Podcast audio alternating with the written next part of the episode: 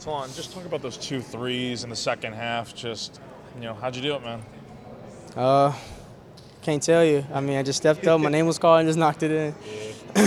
So Lamont was talking about before uh, when he was talking to all of us. He was talking about how you guys were telling each other, hyping each other up, and during media timeouts. Just curious, what were you guys saying that worked so well for you? Uh, stay positive. You know, they're gonna make runs. Home court advantage. It's hard to win here. Just stay positive, and we're gonna weather the storm. What does it say about this group to go into a really, you know, tough environment like Tennessee, the crowd's rocking all game long, and you know, come out successful? It just shows how togetherness we are. You know, how we all love each other and how we all play for each other. Yeah. What'd you think of the way Myles stepped up there, hitting those four three throws? You know, with the banged up shoulder and all. Man, they were big. You know, sitting out for I mean, I don't know how many games he set out, but for the games he set out, it was big for him to come in and hit those threes and make some free throws down the stretch. How did you guys convince yourselves to love defense so much? Like you guys obviously love playing defense now.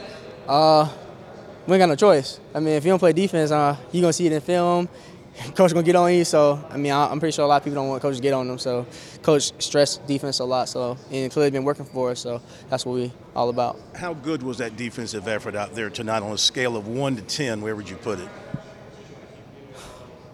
I, I would say it's an eight. You know, they made a lot of tough shots, but I say eight, good eight. Yeah. What did those big wins over the past week really say about the passion that you guys have on this team? Uh, yes, again. Sorry, I was out of the zone. Sorry, sorry. Just these these two ranked wins that you guys have gotten over the past week. Just how much does that show how much passion this team has? It just shows the chip that we had on our shoulder from the beginning. Being ranked last in SEC, you know, not being ranked this week, you know, it's okay. You know, we're just gonna keep playing our ball and just try to do do our best. You know.